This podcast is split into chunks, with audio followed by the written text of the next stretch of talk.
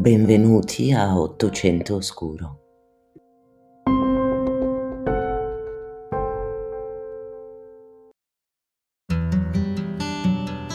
C'è una storia che si accompagna probabilmente a molte altre simili, due di sicuro più note e più gravi in termini di vittime, ma ve ne parlerò più avanti nel corso dell'episodio. Questa di oggi è una storia di omicidio plurimo e di razzismo in un periodo, quello dell'ultimo decennio dell'Ottocento, caratterizzato da grandi ondate migratorie, anche dal nostro paese, soprattutto in direzione degli Stati Uniti, ma anche molto più vicino, ad esempio oltre Alpe. La storia di oggi riguarda gli italiani, come altre popolazioni, ad esempio i cinesi, che ebbero vita difficile in quegli anni visti come usurpatori dai precedenti colonizzatori di quel continente.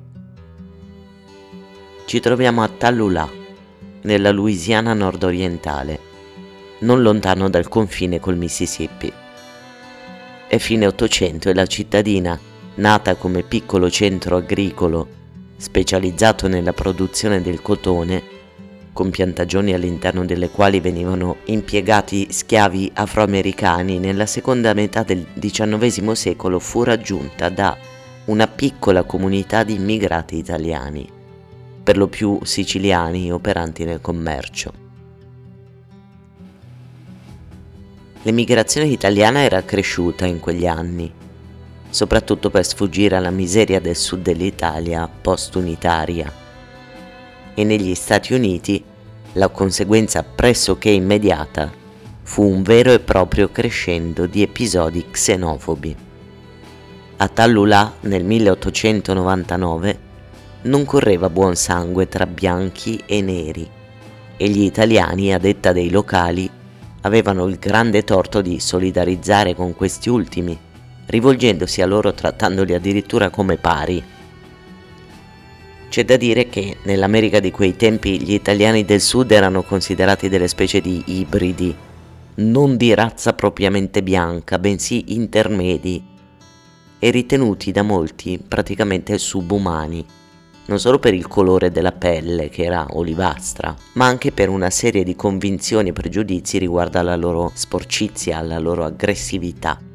Venivano chiamati olive oppure semi white se non addirittura Dagos, termine che rimandava a un uso aggressivo di armi da taglio. A Ponchatoula, altra cittadina della Louisiana, ancora nei primi anni del Novecento era esposto un cartellone stradale che scoraggiava gli italiani dal farsi trovare dentro i confini cittadini dopo il tramonto.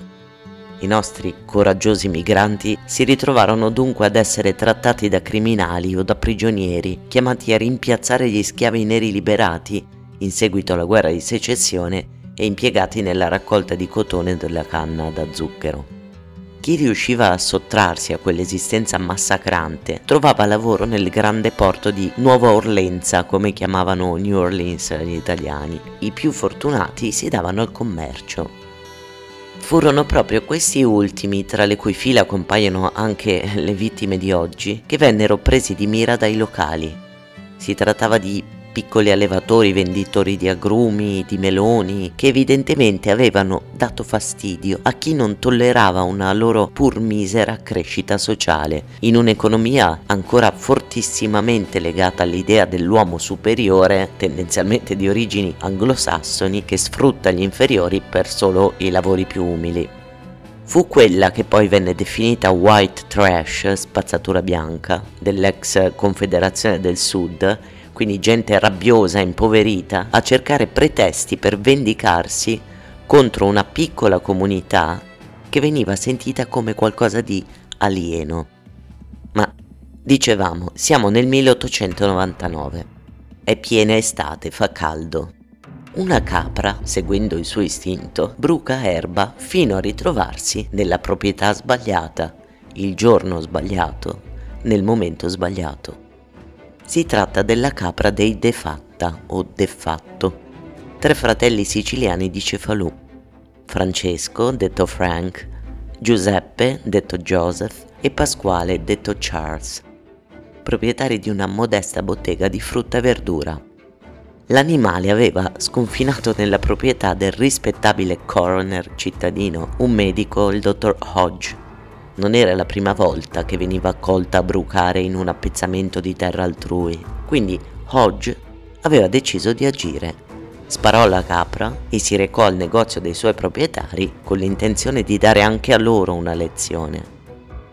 Si ritrova davanti Francesco, Frank, il più giovane dei tre, Aveva 30 anni ed era colui che più degli altri era convinto di potersi costruire un destino diverso, grazie alla sua forza di volontà, alla fatica, alla costanza. Coi suoi fratelli in pochi anni era riuscito ad aprire la bottega di frutta e verdura e avevano anche stretto amicizia con altri italiani, soprattutto due, Salvatore Fiducia e la sorella Rosaria, e Giovanni Cerami, anche loro commercianti di verdure. Frank, che era il più intraprendente, era quello che meglio di tutti conosceva l'inglese. Tra il coroner Hodge e Frank scoppiò una lite furibonda. Il medico non aspettava altro ed estrasse la pistola. Giuseppe, accorso in difesa del fratello, estrasse a sua volta l'arma e sparò in direzione del coroner, ferendolo. Il colpo fece arrivare sul luogo decine di residenti e solo dopo arrivò anche lo sceriffo. Mentre i due fratelli erano riusciti a scappare, Frank era rimasto bloccato nel negozio dalla folla, insieme ai due amici. Lo sceriffo arrestò tutti e tre e nella notte successe l'orrore. La notizia del ferimento del medico si era diffusa in tutta la città e quasi un migliaio di persone si erano accalcate nei pressi della prigione. 300 di loro entrarono armati presero con la forza i tre detenuti, li portarono fuori e li impiccarono seduta stante nel cortile del carcere, senza che potessero dire una parola. Non paga di quell'atto brutale, la folla inferocita si disperse alla ricerca dei due fratelli che erano fuggiti. Vennero trovati nei boschi poco lontano e nonostante Charles, cioè Pasquale, il più grande, avesse cercato di farli ragionare, chiedendo anche un sigaro, ricordando ai concittadini che viveva lì da sei anni, che li conosceva tutti, che li considerava amici, non ci fu storia. Anche loro vennero impiccati, con delle corde portate appositamente da due donne. Era il 21 luglio, ma fuori da Tallulà la notizia del massacro arrivò dopo oltre 24 ore.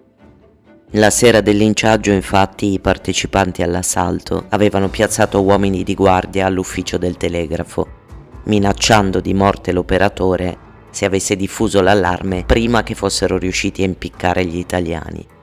I giornali americani dell'epoca condannarono blandamente l'episodio e qualche opinionista del tempo ricordò come gli italiani fossero in realtà una colonia di viziosi, omicidi, assassini, per i quali il sangue e l'omicidio sono quello che rose, luna piena e musica sono per poeti e amanti.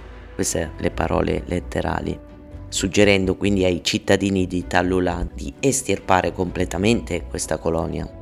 In seguito alle investigazioni condotte nei giorni successivi ai fatti da Enrico Cavalli, che era l'editore del giornale L'Italo-Americano di New Orleans, e da un avvocato Patrick Henry, emersero varie testimonianze secondo le quali la disputa innescata dal medico Hodge fosse in realtà stata pianificata da tempo da più commercianti locali che cercavano un modo per giustificare l'esclusione degli italiani dagli affari della cittadina anche a costo di qualche vita.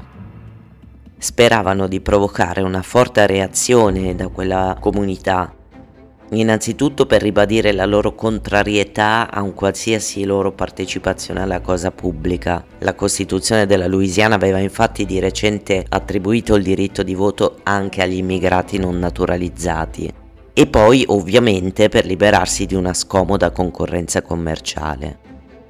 La stampa della Louisiana, al contrario di quella nazionale, non provò neanche a ostentare un'obiettività. Difese a spada tratta gli autori del linciaggio, celebrandoli come i veri giustizieri popolari, nonostante le indagini del segretario dell'ambasciata italiana avessero dimostrato che Giuseppe De Fatta avesse sparato per legittima difesa.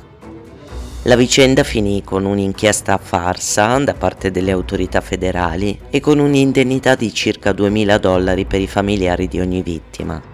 Giunta peraltro due anni dopo i fatti su richiesta del governo italiano.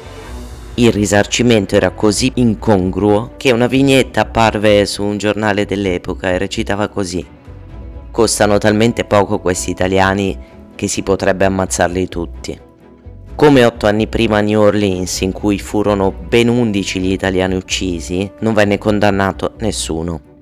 D'altronde negli States tra fine 800 e primi anni del Novecento gli italiani detenevano il poco invidiabile record del maggior numero di linciaggi subiti, forse giusto dopo gli afroamericani ovviamente e in buona compagnia con i cinesi.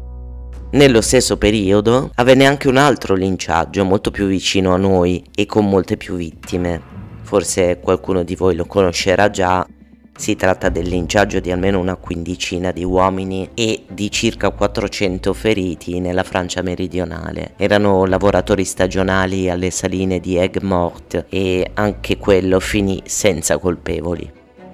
Se può interessarvi c'è una poesia canzone dedicata alla vicenda di Tallulà, si trova anche su Spotify, che è composta da un ex sottufficiale della Guardia di Finanza, Antonio Corso, a ricordo delle vittime. Si intitola I cinque poveri italiani linciati a Tallulà ed è stata musicata dal cantautore veneto Gualtiero Bertelli. Grazie per avermi ascoltato e al prossimo episodio.